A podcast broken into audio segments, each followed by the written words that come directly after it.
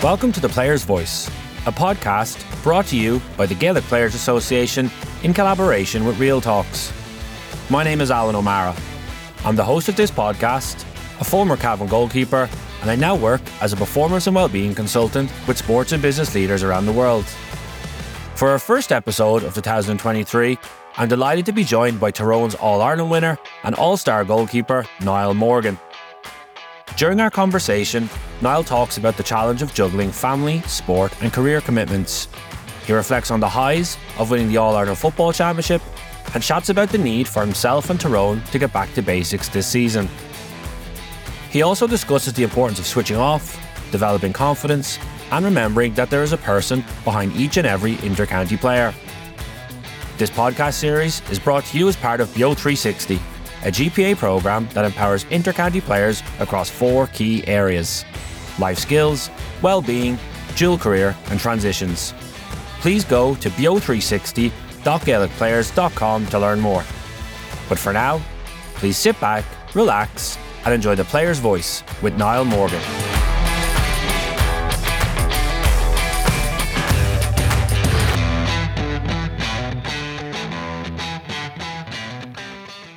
Niall Morgan, you're very welcome to the Player's Voice. Thanks so much for joining us. Thanks very much for having me, Alan. Thank you.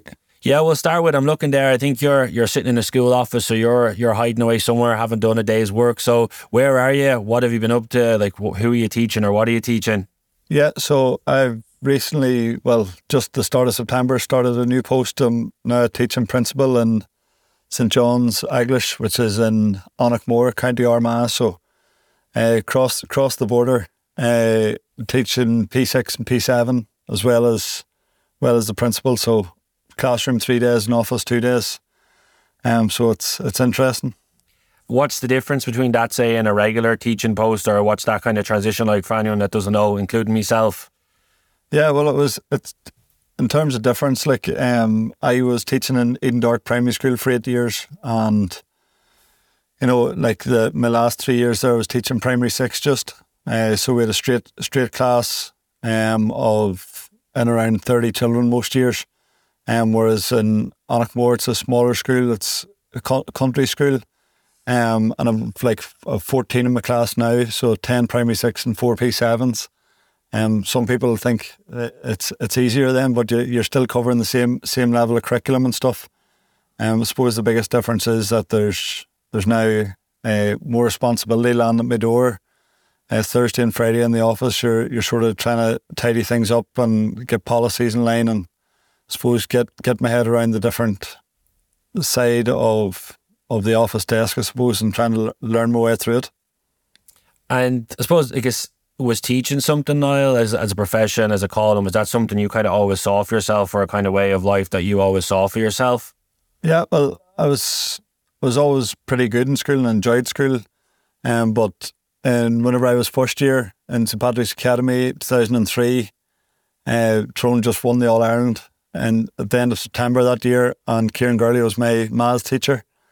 And he, he brought in the All Ireland medal and he passed it around the class. And whenever I seen that you could be a teacher and, and win All Ireland medals, that was just my, my mind made up. So from, from first year, basically, in my academy days, that's whenever the it became a reality that, that was that was what I was going to do whenever I got older.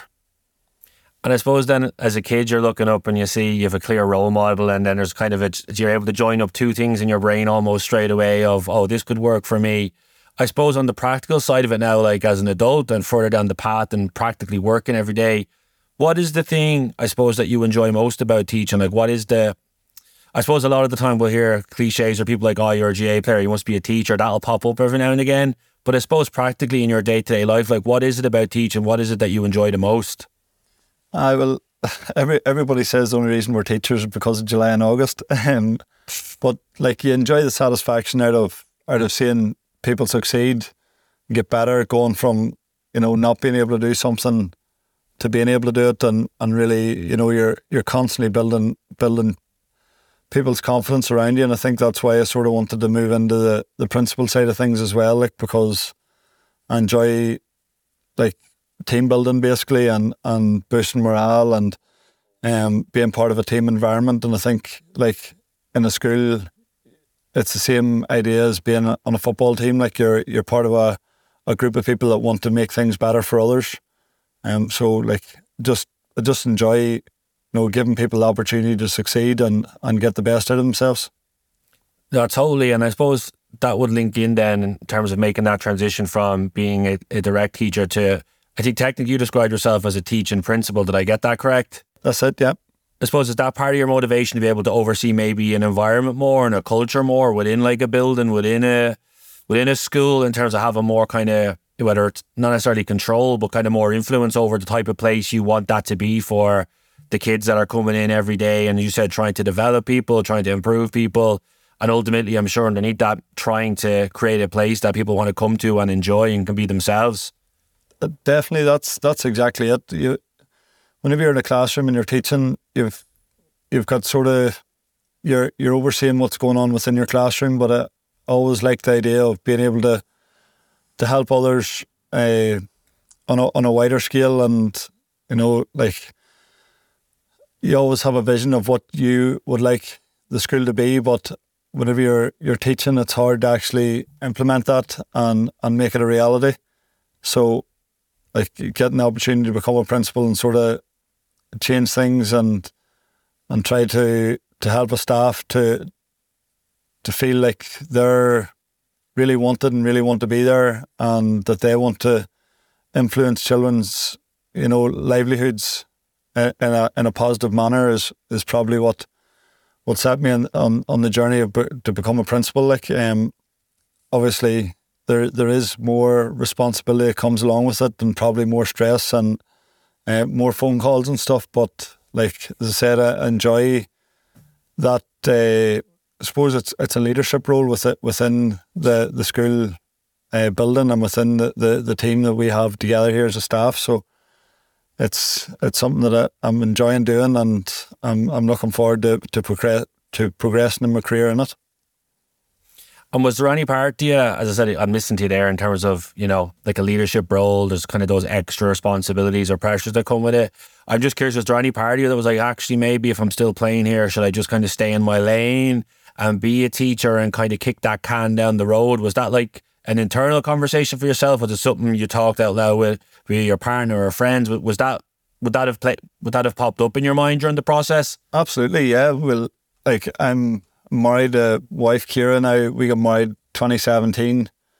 Um, like I was 25. A lot of people would say that's very young to be getting married. We have two young kids. Christy just turned three in January, and Maisie will be two now at the end of March. So like, there's a lot going on at at home. Never mind within the the county setup and then the club setup. Um, we've done my masters and graduated last year. Um, and like so, there there is loads happening, but like me and my wife had the conversation, and I'm just not the sort of person that enjoys sitting still.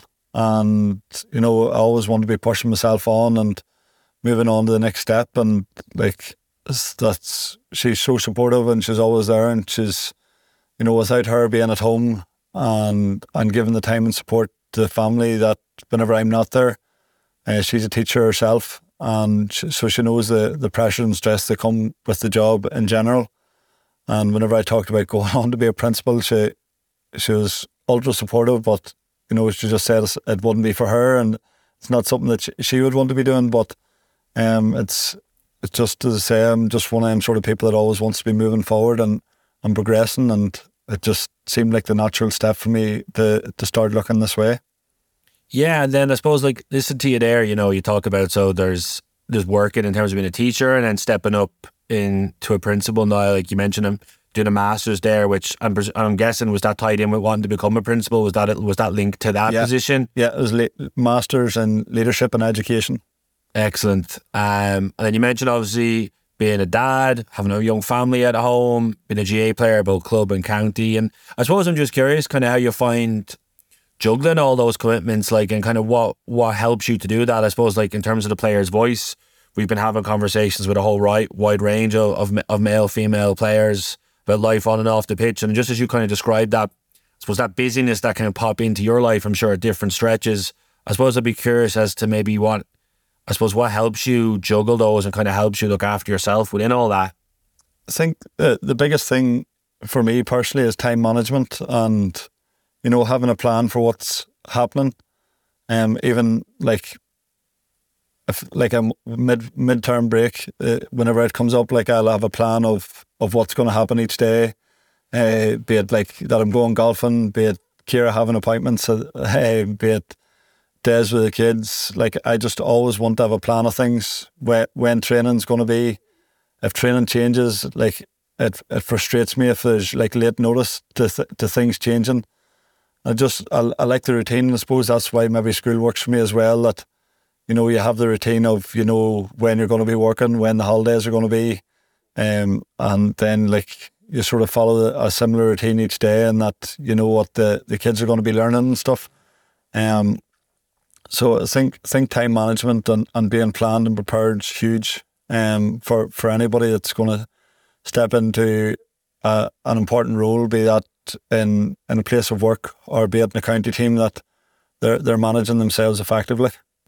And I suppose like time management is, is a, a, buzzword or a phrase that will get thrown around a lot and be like, oh, you need to get better at time management. I know for sure. I remember a, a, manager telling me that at one point when I was playing, and I'm sure I've said it to other people in terms of work. But I suppose practically, uh, the question I have for you is like, how do you go about that? Like, is that like, is it a calendar on the computer? Are you pen and paper? Like, is it I know I spoke to actually spoke to Philly McMahon before on on the podcast, and he talked about like you know color blocks on a calendar. Like practically, how do you go about kind of observe like managing that, observing that, and making sure you're you're looking after that end of yourself? It, it just depends on you know what it's for. So like my timekeeping, like uh, even some boys hear me talking about time management, they'll be laughing like because I'm nearly late all the time for for everything that I do. Um, but like in terms of um like in school, like you obviously have your like every day is planned uh, at least a week in advance, just in a word document. Then like it feeds into your next week's planning, so you're you're constantly on on the word document in terms of what you're teaching. For the office job, I'm just constantly writing notes in my diary. Um, so like that, one of them's going from always being, you know, documented in a computer to being handwritten. Um, in terms of like as I said about planning midterm breaks and stuff, it's just on the notes section of my phone. You know what what needs to be done. Um, even in terms of like coming up to the summer, like things that we want to do, and just make a list of stuff on on the notes and just tick them off as we go or delete them as we go. So, uh, just I think it doesn't have to be like a one size fits all for everything, but it's finding a way that that works for you for whatever it is that you're looking to plan. Like, and then obviously the Tyrone side of things, we've got our, our team app where where all the sessions are, are detailed for in, in it for us. So um, it just just depends what, what I'm looking to ma- manage. Like I wouldn't have, I don't really use the calendar on my phone in terms of the dates, but I, I'll will I'll like write in in the note section as I say, just like say July the first. Day, first day of summer, um, and, and, and what probably uh, golf summer, um, but I'm like just go through go through it like that. And then I suppose as I'm listening to you there, kind of talking about like I suppose and recognizing those different commitments you have to juggle and to fulfill. How important has is time for yourself and all that? And I appreciate that's probably easier said than done when you've got like all that stuff that you've described, including family life and sport life. But do you make time for yourself within all that? Is that something that's important to you? And I suppose if you do, how do how do you go about that? Oh, definitely. Like I, I'm keen. I love playing golf. Like golf is is my time to to get away. And again, uh, only for having a, a wife that's very understanding. Like golf's not something you pop out of the house for for an hour to play. Like you know, you could be away for five or six hours at a time. Um, and like that's sort of my my headspace is is playing golf and the lad that I play with most of the time, uh, Joe Timlin, he's a uh, like he's he, he's into football, but like he knows when to talk about it and when I don't want to talk about it, which is great because it is a time to get away and a time to to just go and relax and, and talk about things outside of football. And um, it's he, he's really good at knowing when he needs to needs to probe at me for, for what's wrong. if if there's a club fl- flinging through the air or something, uh, he knows to start probing. Um, but no, it's it's it's. I think it's it's something that everybody needs to have is like something away from what's taking up the majority of their time. So, like if it is county football, you need to have something that is your switch off mode where you can go and if it is a golf course, if it's the cinema, wherever it is, that you can just sit back and switch all off and, and have a bit of time to yourself that you can not think rather than think.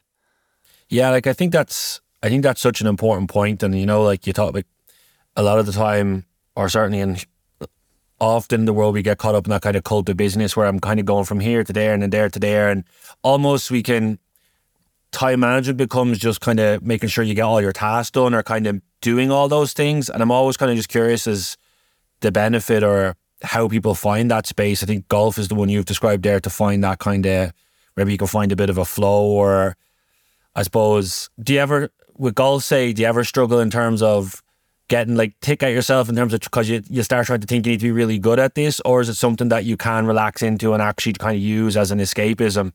Uh, it's a, it, I suppose it depends. Like the the problem with playing along with well the good thing and the problem with playing along with Joe is he's really good. So he he plays off like scratch or plus one plus two. Um I'm I play off six so I'm trying to keep up with him. And on days it's it's great because you, you're kind of close to him and then other days you're you're so far away and you're nearly frustrated because you're you're not as good.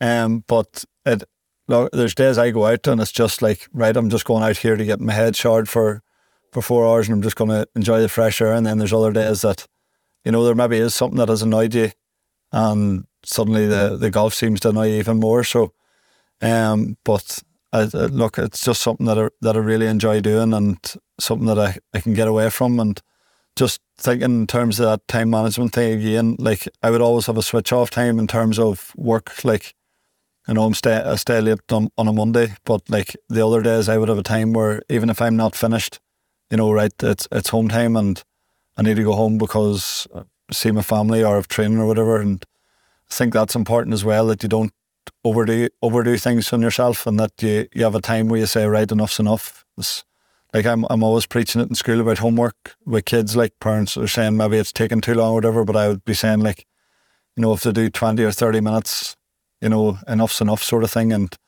let them put away the books and, and do something that they enjoy. They've they spent enough time in school, and it's the same for for adults in terms of work. Like you, you need to put things away and and enjoy the the other things in life. Yeah, I think like have you ever is it something you've ever struggled with now the last couple of years in terms of trying to find that balance between sport, life, work? Like has there has there ever been times where it kind of creeps in on top of you or you're feeling like tired or getting close to a burnout or burned out? Is that ever kind of popped up in your life? Uh, I think it's sort of at the November December time there with the, with this new job obviously. Um, it's it's an extra about twenty minutes from home compared to my last job, so I was trying to find the balance of you know getting home at a good time from school that I could spend some time with my wife and kids before I go to training. Because I say on on a Monday, like I stay late in school, so I don't really get to see them much on a Monday.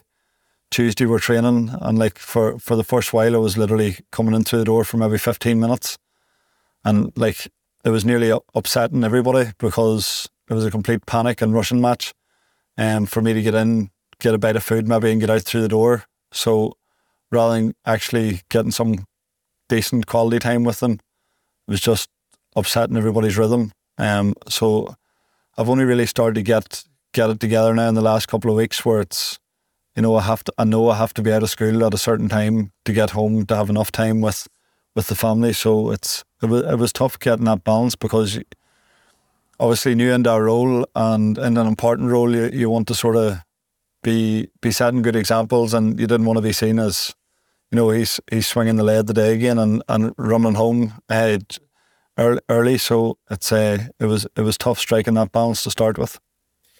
Yeah, I think like that point now, like, is such an important point of like, with particularly with GA players at intercounty level. Like we all, if we're watching it on the TV, sometimes that like detaches you from like the realization of who these people are and that they're they're real people out playing the games. Or you know someone has a bad game like you said, like let's say that happens on Tuesday and Thursday for you, and you don't play as well on Saturday. Like there's real life issues that's kind of popping around in the background, or that that you have to juggle. And I suppose like the GPA is an organisation that's tr- tried to and does step up in that space to help players maybe find better sport life balance to manage those issues when they pop up. And I know you're involved with the Gaelic Players Association and on the National Executive Committee, so I was just kind of curious. Um, what does that mean? Because I'm just even thinking now and always laughed as I said, like that's another layer of commitment on top of being a player or being involved in leadership in Tyrone. What does that actually mean in terms of your role responsibility there in the group and what motivated you to get involved in that capacity, Niall? It was, um, I, have always, I suppose, again, maybe people think that I just like to be in, stuck in the middle of things, um, but like I always had a view that that players should be treated uh, in a way that is respectful of them and in recognition, I suppose, for the amount of effort and time they do put into things, and you know the the role that the that we play in, uh, I suppose, in society in general. Like, and I know we're in a in a privileged position getting to play for county, um, but it, there is a lot of stress and, and time and pressure involved in it. Um, it's it's not easy at times. Like I sort of look at 2021 where you, uh, you win Ulster and you win All Ireland and you're a great fella. And then look back to last year and we're out early and, you know, you're meeting people and they're, the first thing they say, what happened this year? You know, what's what's going on up there? I hear such and such had a fight in training and I hear so you're you're just thinking like there couldn't be any further from the truth. And even this year, you know, we we started okay and um, then but once Derry beat us in the McKenna Cup final, it was everything looks disjointed and it looks like boys aren't getting on and boys don't care. And like I sort of talked to the boys about it the weekend. Like like nobody on any county team goes and trains three, four nights a week and shows up for a game at the weekend because they don't care or because because they don't want to be there. Do you know what I mean? And that's um, I think right from I was just into the Tyrone panel, uh, I always felt it important that we stood up for ourselves and, and weren't afraid to, to you know, get a point across if we needed. And then uh, whenever Matty took over as captain in 2018, he asked me to be the, the players rep. Um, don't know whether he asked me to be the players rep because he, he felt like uh, I was a good influence or because he felt like I wasn't afraid to, to say what I thought. Um, and that, that involved taking on the GPA role as just a rep and something that I enjoyed and enjoyed like again trying to help boys to to progress their careers. Um, try, my big thing was trying to get boys away from the notion that the GPA was only there to help you if you were in a bad place. You know, like that. You know, it was only if you had an addiction, or if it was only if you're depressed, or if it was, you know, uh, that you really, really were in desperate need of help, which they do a lot of unbelievable work in. But I was trying to say to the boys, like, don't get to that stage. Like, you know, the GPA is there to help you before, you know, you hit a you hit a point where where things get really tough. Um, in terms of like progression in jobs, um, financial aid, um, like they helped me out with my masters in terms of the financial side of things.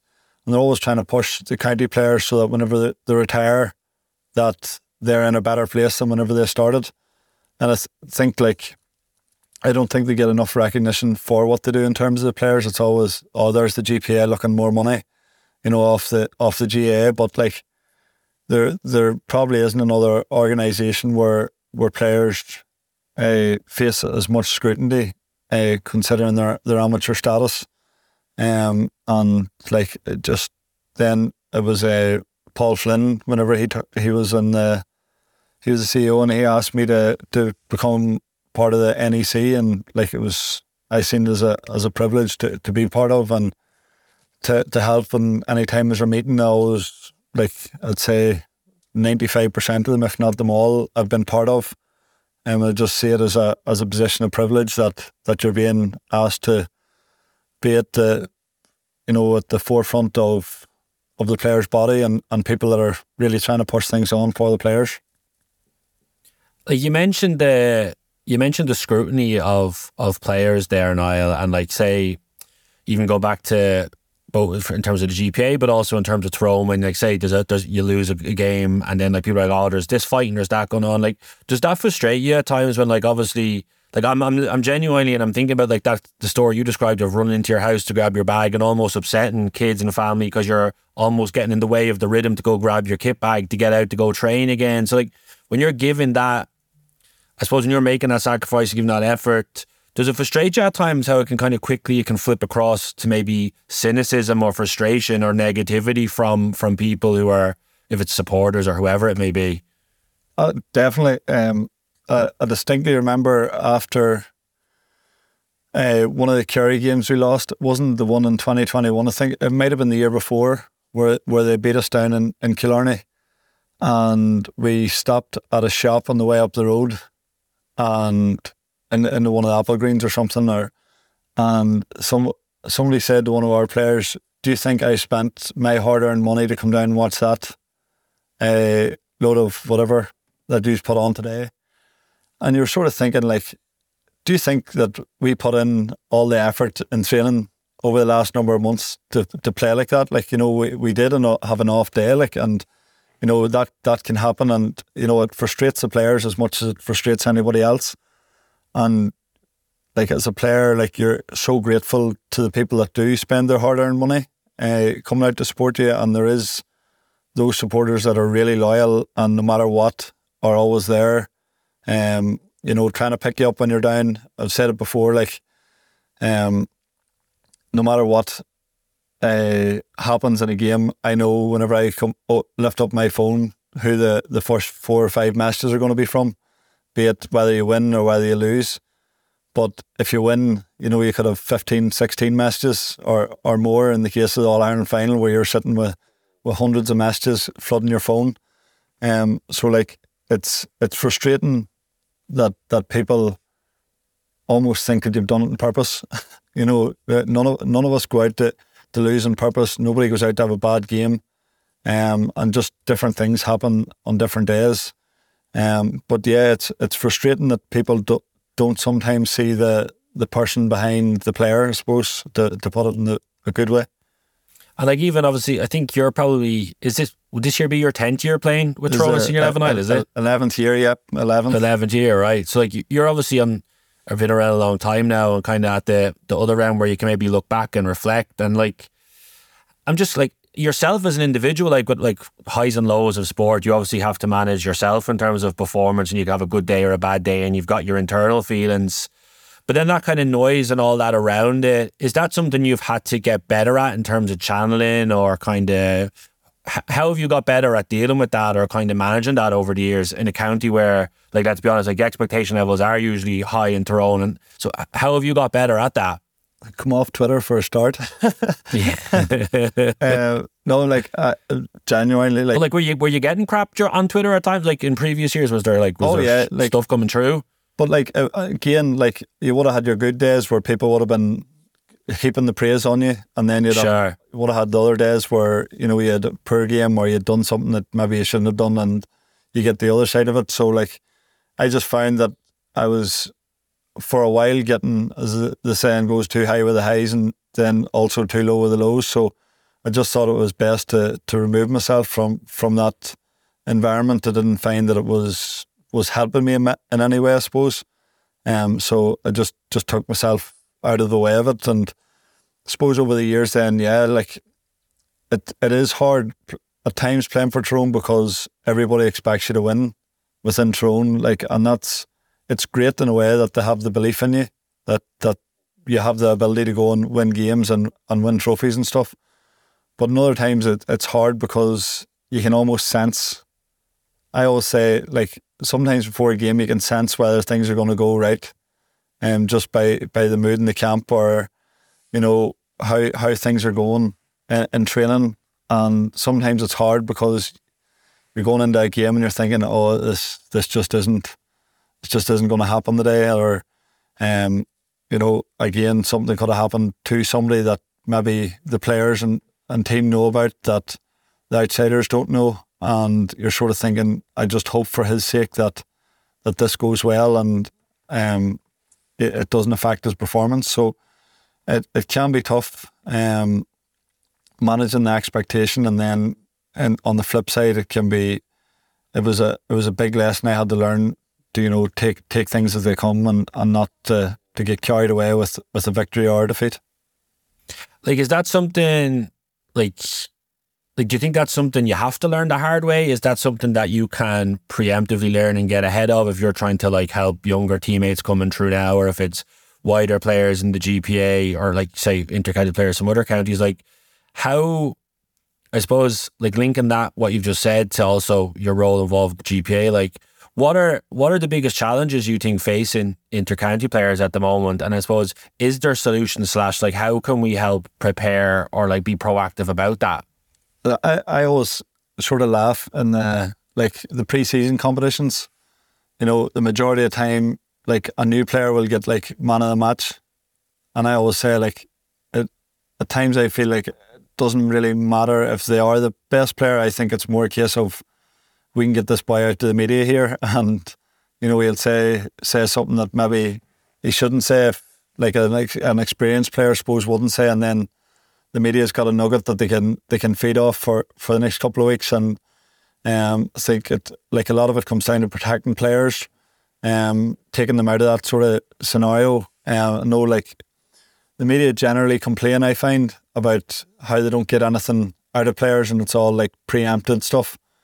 Like I, I think like it's got to the stage now where players feel that they have to do that because they're afraid of it being twisted. Like I, I had the message the journalist last year twice because he took quotes that, that I had said and changed them into his own words and put speech marks around them. And I messaged him and he said, Oh, I didn't think that you'd really mind. I, I didn't really change it that much. And I was like, you, you, like you, you can't do that. Like you can't put a quote around something that I actually haven't said. Um, and like, uh, like there is a couple of journalists that I genuinely would trust and there's some that I just wouldn't speak to because I just don't trust how things are going to be portrayed. I've been caught personally a couple of times. Um, I said that journalist that I had the message last year, and I got caught a number of years ago as well. Um, by a journalist um, having a general conversation with me and then printing what it what was said, um, and saying, "Oh, I thought you knew whenever the dictaphone was on that the the interview was live." Um, so like I got caught in that circumstance, and that was me being probably a bit naive and a bit too trusting. Um, and I, I promised myself that I wouldn't get caught like that again, and I try to try to pass that on to the younger boys as much as possible. And um, I done the media training that the G- GPA uh, put forward as well um, down the communications clinic in Dublin with uh, Owen. Um, and it was absolutely brilliant. Um, helped me in terms of media and with with job interviews as well. Like so, um, I try to push that on our younger boys as well, just so they have that that wee bit of wee bit of training and wee bit of experience and know what they're what they're getting themselves in for. Going to like a, so the communications clinic like that now, where you're choosing to like upskill yourself or listen to what you've described there too, kind of been burned in a previous situation or been taken advantage of. Like, what does like what does going to do something like that like? Does it teach anything about yourself? The whenever I went, it was off the back of the, the incident with Paddy Andrews and um, where we had our collision, and you know I was sort of worried about how I would answer the question um, if like we happened to play Dublin later in the year and the the media tried to tried to blow it up again or whatever. And it's going back to the very start of the conversation, like I just always want to upskill, I always want to get better and and find different ways that that I can Im- improve myself. And you know I would I would love to you know whenever I do retire have you know a, a further career in GA in terms of media and stuff and it's something that I enjoy doing enjoy talking about so like I'm just constantly trying to to upskill and and and get better at different things. Cause yeah, I think like when you kind of reflect back on you're the the player persona of Niall Morgan, I think when you kind of come onto the scene, you would have come across like a, a confident player, and there was thrown in with the fact of like just like you were one of the earlier goalkeepers taking frees as well and coming up the field. I think anyone watching kind of would see like a highly confident player, but like listening to you there, be it that media story or kind of some of the other examples you've described in outside, outside of sport, like. Do you feel like that? Have you had to do a body work in terms of building confidence in who you are, like as a person and yourself outside of kind of football? And like, is this? Am I picking that up right? Yeah, no, definitely. Like, whenever I take the pitch, like football is is something that I've done since I was three, four years of age, and it just nearly comes second nature at this stage. Um, obviously, you're still always practicing, and you're always still trying to get better, and you're trying to make sure that you're um, up to scratch for whenever you go to play games and stuff. But it's something that I just always feel like whenever I cross the white line that I can be confident and and and get on with games. Like I absolutely hate pre-game. I hate sitting in the dressing room. I hate the bus journeys. Um, I'd be very nervous before games, like in days leading up to it, and that's club games, county games. Doesn't doesn't matter. McKenna Cup games, club friendlies. Like I'm I'm generally nervous, and like I do. Like I would have had a lot of self doubt different times. Um, as much as you say, like it doesn't come across whenever I take the pitch, but that's because, like, if you showed self doubt on the pitch, you know, you may forget about it. Like you're you're not going to get to play county football. You're you're going to be probably easily easily ruffled at, club level. So it's like you have to put on that persona that no matter what happens in a game, that that you have the belief that you can you can turn it around, or you know that you know how good you can you can be. Like um like the saying, you're only as good as your last game. I always say to young lads, you're only as good as your best game because that's how you can perform. Um, so like if you turn around to a young lad or in a dressing room of young younger lads and say you're only as good as your last game, and there's somebody sitting in the corner that you know had a horrible day the last day out, you know straight away their confidence is saying, "Oh, maybe I'm no good at football," you know, and uh, so it's like I I would always say you're as good as your best game, and that's the way I see it. And like anytime I'm I'm struggling for confidence or whatever, like I would watch clips of of good games or watch good games back and and remind myself how well I can play and, and what I can do and what I do offer to the team and like so like I've had to build my confidence on and off the pitch like not just in terms of of, of my job like or in family life or whatever like it's it's just I just feel like life in general is a constant work in progress like you're you're never finished with, with anything you're doing and for you, like talking about confidence there, Niall, be it on or off the pitch, like when you are having, say, you're going through a period of, of low confidence or just self doubt coming in, like it sounds like one of the things you were doing there was you you then scan back to try find some evidence from your past to try and kind of lean back on or use to drive you forward. Is that kind of what you're just? I suppose if anyone's listening in terms of relating to those feelings and just trying to get a better understanding maybe of what did work for you to help a like get through that doubt, but then also move forward afterwards. Yeah, that's that's exactly it. Like, and that's again on the pitch. You know, it's like there's loads of video footage of, of every footballer now, uh, club and county level. Like, so you can always you can always find evidence anywhere. Or if there, there's no video footage, I'm sure everybody can remember something that they've done well in different games. Um, then like at home as well, you know, remembering like whenever you are at the house a lot, it's sometimes you feel like you're letting your family down but it's it's remembering the, the good things that you're doing as well and and trying to put it into perspective and then in, in the job sense too. It's everybody has their bad days in, in work as well and it's it's just put, being able to you know put it aside and say right tomorrow's a different day and and there is room for improvement and we can all improve but I know I can do a good job in that and whether something went wrong or not it can be fixed and and we can move forward and, and we can we can pick it up again. Um, but like it's just nobody gets it easy. Um, you know, it's everybody has times where where they're struggling. You know, no matter how they come across to everybody else.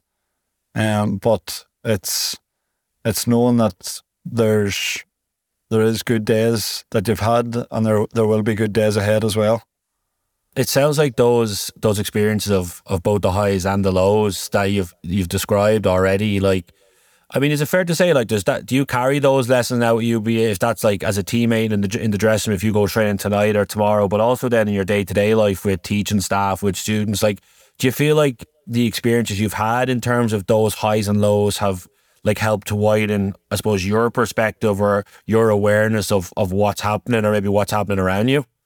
I always try to dig back into experiences to, to get me through anything. Um, but like at the same time, I try to take every day as it comes. If that makes sense, like it, it might might be a bit contradictory, but like you're you're drawn on on things that have went well to help you through what's going now. Like I, I'm, I'm not. I'm somebody that always pushes the limits in terms of like a training. I'm always pushing boys to be better, um, and sometimes it it probably will come across nearly as negative that you're you're picking on people, but it's because I'm trying to push it on that, you know, whenever you do go into a game, that you're you're drawn on the positive that things were turned around, um, and drawn from the experience of like, I know you're better than that, so I'm not going to let you lower your standards because of that, um, and that's like I hold myself to that account, so therefore I hold everybody else around me to the same, um, and you're drawn on the experiences of like if you're going into a big game, like you know that mediocre isn't going to cut it, or if you're you're going into a job interview, you know that you know not shaving the night before or not wearing a tie isn't going to cut it, you know. So it's uh, or in terms of family life, like learning that you know 15 minutes at home isn't going to be enough between school and training. Like it has to be something better, um, and just like try, trying to draw, draw on that to make make things a, a better uh, or make more progress in things um, acro- across life in general. Does that ever get like, I suppose not exhausting, but like, is that ever challenging for yourself? There, they say you're talking the training situation there, where you're going, you're not just going down to train with the other goalies and maybe bang a few balls. Like you're kind of going in. You're. It sounds like no matter where you are, you're kind of thinking about the bigger picture, or that you're quite reflective. And I don't know if I'm picking that up. If I'm picking that up incorrect, please feel free to correct me. But it's just something that kind of jumped out at me as I'm listening to you there. I hate whenever people think that it's finished. Like it's nothing's ever finished. Um, like there's there's no such thing as a finished article. No matter like whether you win an All Ireland or you win ten All Irelands, like it's there's nothing finished. Um, like and I think that's maybe what happened us a little bit in 2021, where like for a lot of us we'd spent such a long journey in trying to get to All Ireland, and we maybe felt like, you know, right, we've got there. You know, it's it's finished, and like then you go out the next year and you realize that you know you're you're still there, and it's it's like it's not finished and it's not done, and like there's improvements to be made, and like everybody improves every year. Like I I used to find it so amusing whenever people said that like like people aren't reaching Dublin, you know, or nobody nobody's going nobody's catching up with them. It wasn't it. Everybody was improving, but Dublin were just they were constantly improving as well.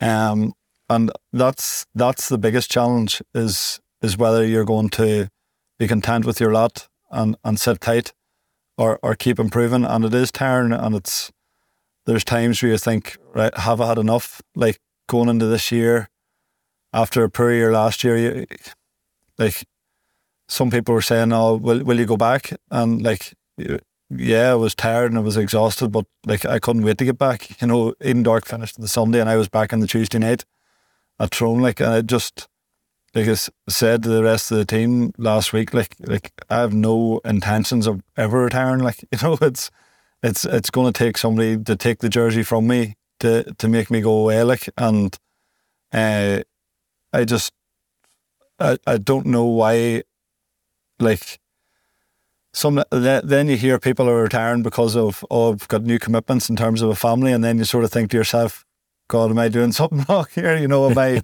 like I said to Kira all the time? You know, should should I be retiring? Like, you know, is is this what you do whenever you have kids? You you say right, I've I've new priorities, but like I I want to be I want to be their role model. Like I want to, them to see see daddy playing football and think, oh, I want to do that. I want I want to achieve and I want to I want to be good at something and you know, it doesn't matter whether that's football or, or what it is, but if they can see, you know, like me and even Kira as well, like constantly pushing ourselves on to be the best that we can be, then surely that only imp- uh, uh, provides good influences for them to, to want to achieve and want to be the best they can be as well. Like when when you have those questions or when you have that when those questions pop into your because I think like it'd only be you wouldn't be human if they didn't, you know, or you do question things or you reflect on something. And then I think back to what you talked about there in terms of if you were 10 years on the go trying to win an All Ireland, I think you lost the final in 2018 and you keep going again. Talk to me a little bit about how winning an All Ireland does change things. in Because I know it's, it's easy to say, I know it does, and we're back training and we're at it again. But I think realistically, you have to acknowledge that it does bring new challenges or it does challenge both the collective and the individual. Um, I suppose I'd be curious to know if listening to you there, like if it challenged you in any way, if it changed anything within you over the last couple of years. Completely.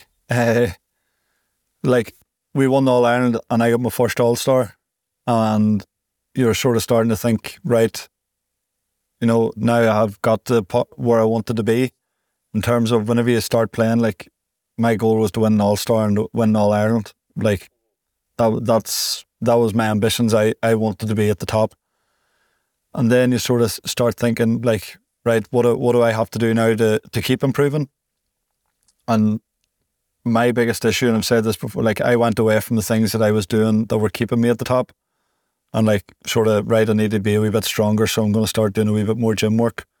But for me to do that, I'm going to have to maybe sacrifice doing a wee bit extra kicking, you know. And like then you sort of start at the end of last year, I sort of sat back and thought, now like what's more important, kicking or gym work? And like as a goalkeeper who's hitting free kicks, the kicking was more important, but I sacrificed it because I felt like I wanted to get better. So like that's where I was probably a little bit um stubborn in that I felt like you're you're you're doing the right thing, you're improving, but I wasn't reflecting enough in terms of what what's the most important to the game here. And I think maybe so, some of us as players went away from what we were doing that was helping us on the pitch, that was making us a better team, um, to try to, you know, individually maybe make us ourselves a wee bit better. Um, and you fa- you were doing it for the right intentions, but it it ended up you know pulling us apart a wee bit probably, and um, it ended up going against us then, and, and we didn't perform. And this year, like we're we're back to back to the basics, you know, back to right what made us good, um, and you know, it it it'll probably be a slow process. It's not going to be a quick fix because last year was a complete disaster. If if if we call a spade a spade and, and we didn't perform and uh, in in the majority of games, and we, we pulled it out of the fire in the league, and then then it all went downhill again after that. Um, and I think uh, it's it's go it, it, it keeps going back to the same thing of, of wanting to improve and and wanting to get better and I just don't know whether we had that collective will to really prove people wrong. We we kept saying we're gonna we're going to we're going to be the first Tyrone team to win back to backs. That that was the aim, you know. But did did we do enough to do that? No, because when, as I said earlier, when Dublin were improving every year to keep getting away from people, we probably, you know, were were stagnant, and if if not, we probably dropped off a wee bit, which which you, you definitely can't do when people are chasing you. And uh, Tyrone, as everybody knows, like we, we enjoy being the underdog. We enjoy um, having the chip on our shoulder, and we we maybe just didn't have enough of that chip on the shoulder anymore because we'd we'd got over the line. Um, and now like now it's it's got the stage where you know if if you don't recover to an extent where we at least put up a good show, you're going to be the team that that was lucky to win win an All Ireland in, in a in a knock, like a straight knockout season. And like when you reflect on the last two two years now, like what? So, so, so I'll go individually first now, but like, what are the two or three biggest like performance kind of clues you reflect on that you go like sitting here like today, like you know they're the things I need to like make sure I'm doing. Like if like they're the things that make sure Niall Morgan is like a either in a good place off the field, but also be able to do what he's doing on the field. Because it sounds like, you know, it sounds like almost after you win and you get to the All Ireland, like that, that the winning almost complicates the process a bit because you're either looking over your shoulder, going, well, I need to actually add that, but then maybe that takes away, and then you multiply that out by if ten different people have done that, like then maybe the the, the formula or the equation gets jumbled up a bit. So as you kind of come back in at the start of this year, in your head, what are you thinking? Right, what's actually the things here now that are going to drive me forward? It's going back to being a goalkeeper for a start. You know, yes, like it's it's great playing out and, and getting involved. Um, but like going back to remembering first and foremost, my role in the team is is a goalkeeper. Um, trying to keep things steady at the back, trying to get better at my communication in terms of how I talk and instruct on the pitch, my kickouts, and then free kicks is going to be the like something that I'm that I'm trying to add. So like it's going back to just practicing the basic of goalkeeping, high ball, one v one situations. Uh, as I said, talking to my defence during in-house games or or different uh, scenarios. You know, at every kick out that I hit in training, I wanted to be as close to a match-like situation as possible. So I'm like telling outfielders, even if it's just practice, you know, I want to just go on full tilt, even if it's just a 20 metre sprint, so we can get our coordination uh, ironed out and, and we're in sync in terms of where I'm put, delivering the ball and where you're running. And then practicing free kicks at the end of every night. You know, it, it's not 30 or 40 kicks, like it could be, it could be 10 kicks and, you know, actually, you know, counting them as a go that I know how I've performed each night. Uh, and then putting that wee bit of pressure that, you know, right, I've hit seven out of 10 tonight. That's, that's the minimum accepted the next night. Or if it's a windy night, you know, right, I've hit, I've hit five out of six or five out of eight, you know, from a closer range because there's no point in going out and trying to slap the ball into the wind. Tonight I've worked on my technique and ra- rather than rather than shooting and it's um it's just finding them real basics that, that are going to make me a better player because if I'm a better player for the team, that's going to help. And if Paddy Hampsey's a better player for the team, that's going to help. And, you know, Conor Meyler and Kieran McGeary, Darren McCurry, Con, Brian, and suddenly, you know, rather than all them we one or two percent that were taken away from the team last year by us all doing our, our individual things, thinking that we were doing better. You know, if we can start getting them collective ones back from the year before, like then, you know, thing, things are only going to turn positive for us. Like, is there a sense I'm picking up there of almost like both Niall, like you individually go right? I got to get back to basics. I know you mentioned the word basics there. Like, I got to get back to basics and then I suppose, like, does that become a group conversation then of back to basics, or is that you talking to one of your teammates, or is that like kind of smaller pods of conversations? Like, it just sounds like that, that there's kind of that kind of mentality of we got to get back to what we were doing. And I suppose my second question it is, which I'm kind of interested about, is that kind of shift from going to we have the chip on our shoulder, I need to prove people wrong, and then actually we've won and we've won it so to do it again, we almost need to prove ourselves right, if you get me. Like, talk to you about kind of, I know giving you a double barrel, like a long question there, but talk to you about those kind of two things. We're, we're all creatures of habit. Um, if I if I'm on the pitch every night for an extra 15 or 20 minutes, you know, somebody else is going to see that and they're going to say, well, hey, I, I want to do that too. And then there's two people on the pitch and then there's there's four people and then there's eight people. And then rather than you know, everybody going in after training, you've got a full squad of players that are that are practicing for an extra fifteen or twenty minutes on on their absolute skills. Like it's it's not a you know a whole team thing where you're playing a match against each other, but like I'm getting hit kickouts to Brian and Con who are who are staying on for an extra ten minutes. You know, and and like this is something that always happened.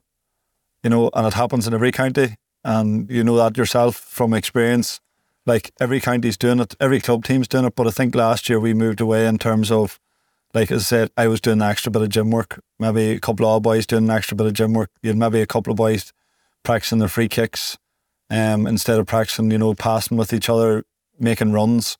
You had a couple of boys maybe doing extra bit of running by themselves, you know, and it, like it sort of just got a wee bit individualized. Um, whereas this year it's back to like, you know, half forwards are playing passes into wing half or into full forwards. Midfielders are, are practicing with keepers. Defenders are in there like trying to stop the, the forwards making their runs and stuff. And like half backs are making runs for kickouts. We're practicing our free kicks. And it's all just gelling to get together as a team. And it really frustrated me, as I said earlier, whenever I heard people saying about us being disjointed. over the last couple of weeks because genuinely, I've never been part of a team, and that's club as well that is so gelled together, and uh, like it's like there's me, Matty, Petey, and Ron McNamee the, the old, the old hands now, like in terms of age, but like we feel just as comfortable talking to the younger boys. Um, and I sort of think back to whenever I came into the team in 2013, 11 years ago, whenever you had the likes of uh, Conor Gormley and Stevie O'Neill, and like you're good friends with them now because you played with them for, for a few years. But whenever I first came in, it was like, well, I, I can't talk to the older boys. And it, and, it, and it wasn't that they were putting up a barrier. It was like, you almost felt like there was a hierarchy um, from from like just like these boys had three All Irelands. Who am I to, to go up and uh, start start with them? Like whereas the, the younger boys coming in now, like nearly all of them have All Ireland medals. Like they're coming in and they're they're the ones you know that are saying to us, "We're we're going to help you get over the line." Like you know, and there's I think it's just the next generation coming too. Like there's just a wee bit more confidence with them and they're a wee bit more outspoken and they're not afraid to get get in on, on the banter or in on the, the slagging. Like so, it's it's only positive for, for the team and it's it's great for us. Um, and then the the other side of the question was. Yeah, no, I felt, I'll hold my hand up there. I gave you about a four minute question. no, I was just saying, I was when I was listening to you earlier, and I like, I was just you kind of talk about being the underdog mentality slash like the chip yeah. on the shoulder, and I suppose from a sports performance perspective, whether we like it or not, loads of so many teams like dip into that in terms of trying to get the extra look. It might get you an extra three percent or a five percent. Um, but I suppose then when you when you actually win and you you, talked about yourself, the likes of Niall, Peter, who maybe ten years on the go trying to get here, um, all of a sudden like whether we like or not, that chip in the shoulder is almost gone because you've done it, like you've proved it. And then it has to be this switch where as a group, you almost have to focus on proving yourself right or being holding yourselves responsible or accountable to do it again because you don't necessarily have that chip. Um, I'm just curious what your thoughts are on on that kind yeah. of opinion or that kind of thought that I had while you were talking. That that was actually a, a, a say that I used after the All Ireland that you know about proving ourselves right. Um, like, and people would probably wonder what what what what is meant by by that saying. Like, and it's basically, you know, you, you're putting in so much time and effort and energy, and missing out on so many, you know, miss family time, weddings, stag do's, you know, club games, club trainings. Um, like there's so many events that you miss out on. Um, and you're proving yourself right in terms of I was right to miss all that. Um, I was right to put in that time, effort, and energy. I was right to to go to training all them times and to, to put everything else sort of on hold. Um, and then you do it, and you sort of start thinking, right, where do we go from here? And you're no longer chasing; you're being chased, and it it was just it was a bit of a strange feeling. Like we've had it in Ulster before, um, but like whenever you're you're sitting and you're you're on the pedestal and everybody wants to knock you, like it's it's a bit surreal. Like, um, and I think just we didn't have the experience of, of how to deal with that. And like you look at a lot of counties, whenever a, a large group of players win their first All Ireland, they don't really have that that experience of it. Like even Dublin, like they won their six in a row, but they also like was it seven out of eight you know, so after they won the first one, they still had that that stutter where they, they sort of felt like they were caught because they just didn't know how to how to deal with it yet. And then the next year they won they won it again, and so then they go on a run, and like Kerry are in a position now where where they're being chased, and they've got a team full of massive leaders, but they're also in a position where they don't have loads of players that have been there before. Um, and like that's going to be the challenge for them. And like, um, that's not to say that they're they're not going to do it because they've got a, they've got a team more than capable of of going on on a massive run themselves.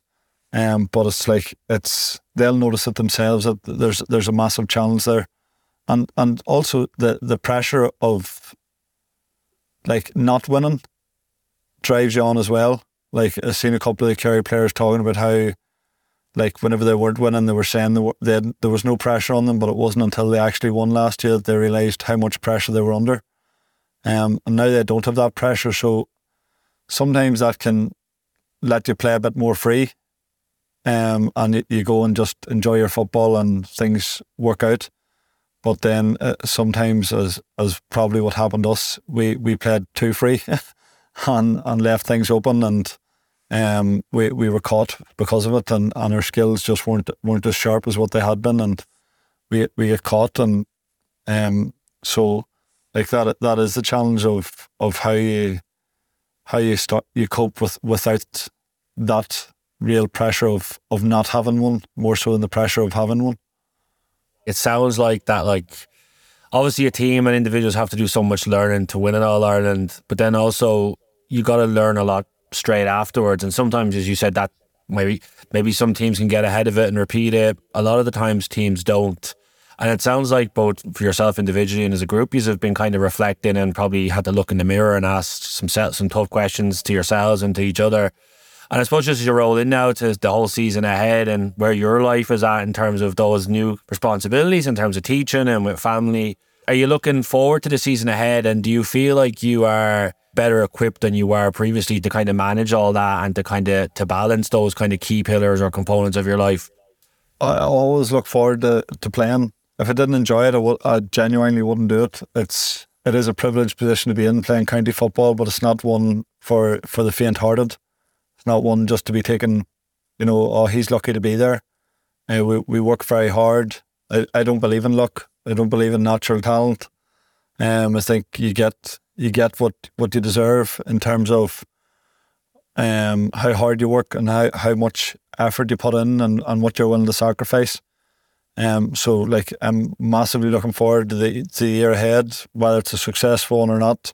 We we we don't know what's around the corner for anybody but I'm always looking forward to playing and, and playing games and um I don't I'm not looking forward to the the build ups and the chin rooms beforehand but um and the nerves but I'm looking forward to getting out in the pitch and and like looking forward to, to playing against the best players in the country and and being on the same pitch and you know sometimes I see that as a real real privilege and honour too like to to actually be on a pitch with with some of these players like and you know, being being judged on on a, on the same level as them. And then like in terms of the school and, and family life, like just embracing every challenge that comes with, with both of them and and as I keep going back to just always just looking to improve uh, in, in in all that I do and um just constantly challenging and constantly adapting and changing and and wanting to get better and think that's something that that everybody can do and everybody can take a lesson from and no matter no matter where you are in life or, or what what level you're at at anything you're doing like there's there's always a way that you can improve and, and you can move up uh, uh, the ladder that you're on and um recon- and it's I suppose from my point of view it was recognizing what I need to do to get there. And you know that's probably where the biggest thing is not being afraid to open up and talk to other people. And, you know, like I didn't become a principal by shutting myself away and filling out my own application form and doing my own interview. Like, like there was lots of people there helping. And it's not being afraid to ask for that help because you're never going to be the first person to do anything. There's there's always somebody that has done it before, and it's it's drawn in their experiences to to get them to help you. And just as you've kind of described that, like you know, we talked earlier about say your start of your playing days or at senior to county level where there was almost like a an act or like a persona of playing. But then kind of the polar opposite end of that, what you're describing there is actually being able to, I suppose, look inside for answers or solutions, but also to be vulnerable enough to ask for help, to to reach out for someone who may guide you. And I kind of was going to finish up on the note as listen, what we mentioned earlier in the interview, you're part of the Gaelic Players Association's National Executive Committee. The Players Voice podcast is produced in partnership with BEO 360, um, which is the GPA's player development program.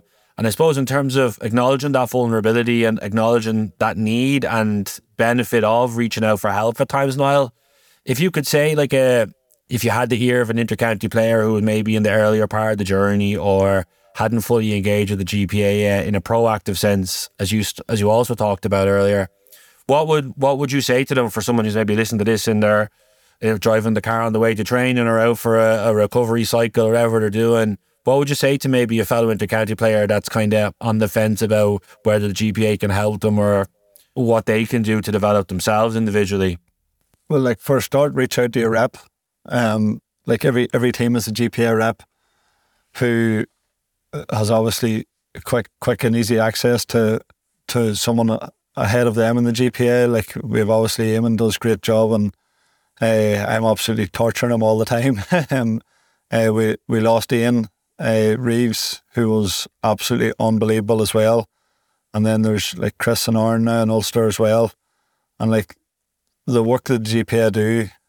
Uh, Colin as well there is always in the end of the phone and easy to contact and Tom himself is is very open too like so like it's just not being afraid to to go and, and make the contact and and ask for for it doesn't even have to be help, but advice on, on what you should do next. I remember sitting in, in university uh, and Paddy Tally put me in touch with Kieran Kearney, who was a uh, like he, he was starting a psychology journey, I suppose, at the time. Um, and in terms of the sports and working with different teams, and he was working with us, and it was the time where I didn't know whether to, to stick with soccer or go to Gaelic.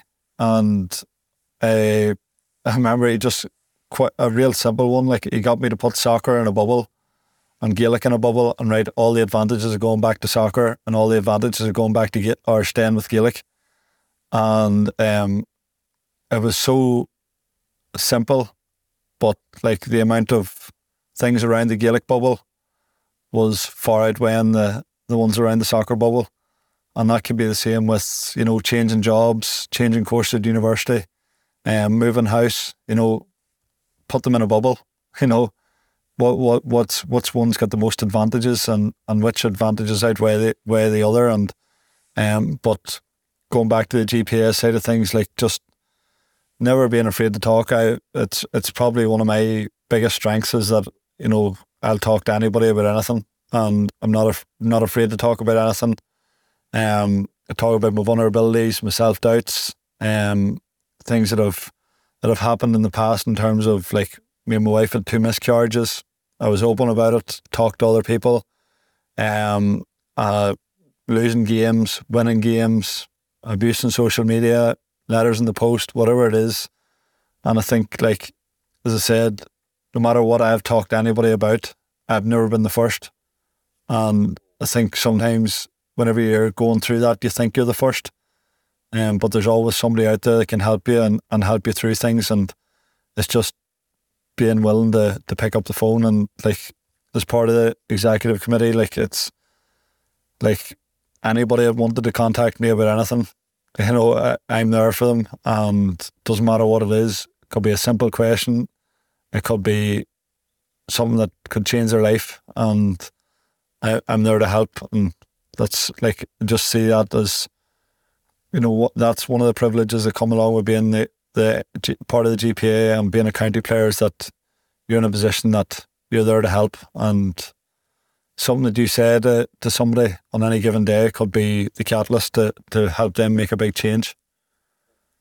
No, I think that's such a great a great note to end on, Niall. I just want to. I know you're busy as we spent the last hour talking about, and um, I know you have a lot of different equipment. So I really appreciate you taking the time to chat today on the Player's Voice, and I really appreciate your honesty, your insight, your vulnerability, and just being able to have an open conversation like that. And I know it'll relate to different people in different ways. So just genuinely, thank you very much for joining us.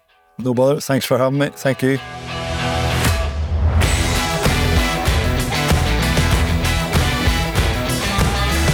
Players Voice podcast is brought to you by the Gaelic Players Association in collaboration with Real Talks.